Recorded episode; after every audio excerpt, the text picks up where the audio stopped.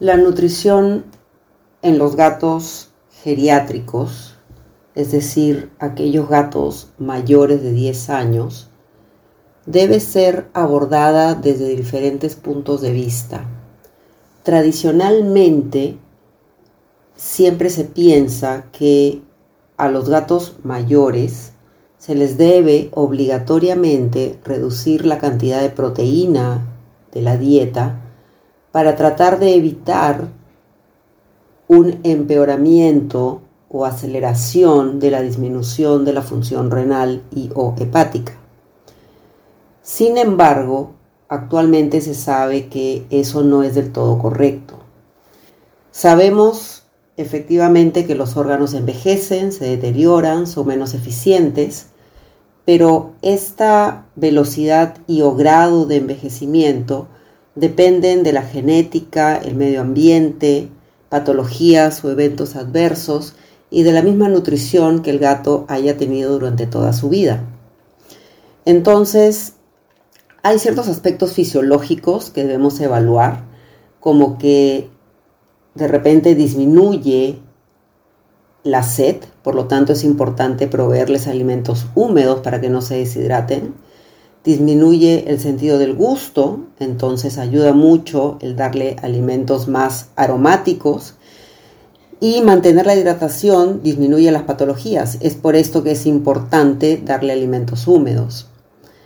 Debido a que tienen mayor índice de problemas orales, ayuda mucho de repente trabajar con dietas húmedas o con dietas secas en las que el pellet sea pequeño, tienen una disminución de la tolerancia a la glucosa, hay variaciones en el peso corporal, tienden a perder masa muscular, lo que se llama sarcopenia, pero una de las principales cosas es que disminuye la digestibilidad de la proteína y de la grasa. Hay estudios que demuestran que a partir de los 8 años, la digestibilidad de la grasa puede reducir hasta un 10 o 15% y cuando llegan a los 12 o 14 años puede reducir hasta en un 30% la digestibilidad de la grasa.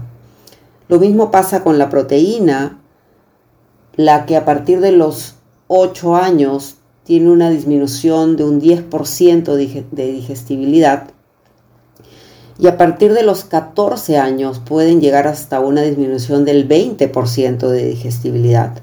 Esto significa que a los gatos geriátricos nosotros debemos darles alimentos con proteína y grasa en alto porcentaje y de buena digestibilidad. Normalmente tendemos a hacer lo opuesto, como dijimos al inicio.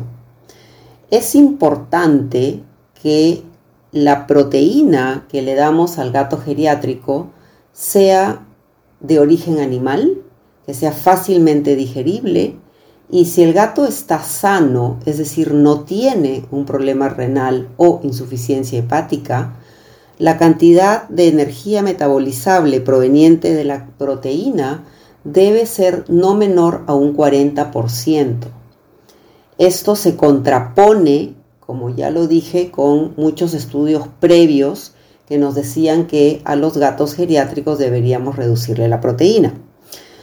Si nosotros proveemos este porcentaje alto de proteína, vamos a tener menor probabilidad de pérdida de peso. Recordemos que los gatos utilizan la proteína y la grasa como fuente de energía para obtener glucosa.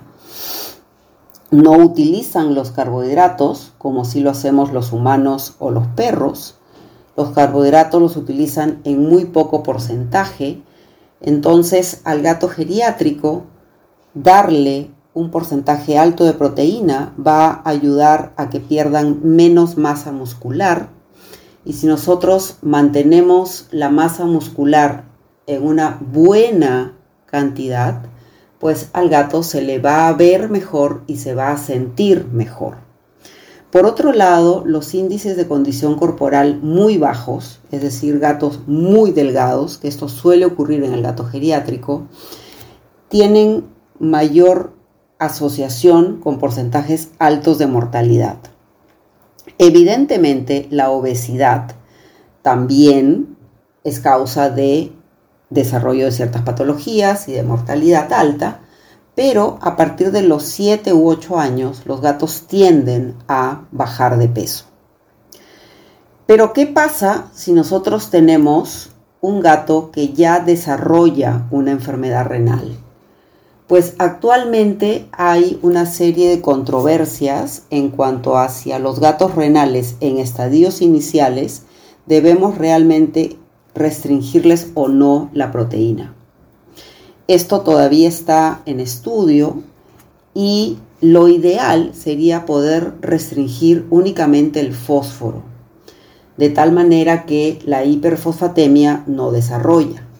Esto obviamente no es posible, es por eso que tenemos que restringir proteína, porque en la proteína está el fósforo, pero al restringir la proteína de la dieta, Obviamente se forman menos compuestos nitrogenados y el organismo se intoxica menos en la enfermedad renal, pero el resto de órganos empieza a deteriorarse porque carecen del principal sustrato para la gluconeogénesis, es decir, proteínas para la formación de glucosa, y todos los órganos empiezan a deteriorarse más rápidamente.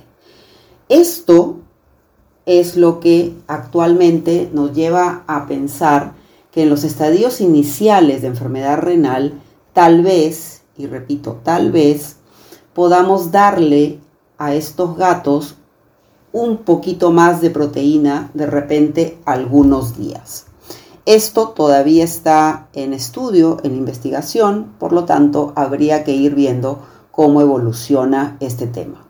Por otro lado, al gato geriátrico es muy importante proveerle en la dieta ácidos grasos, omega 3, omega 6, así como antioxidantes como vitamina E y probióticos.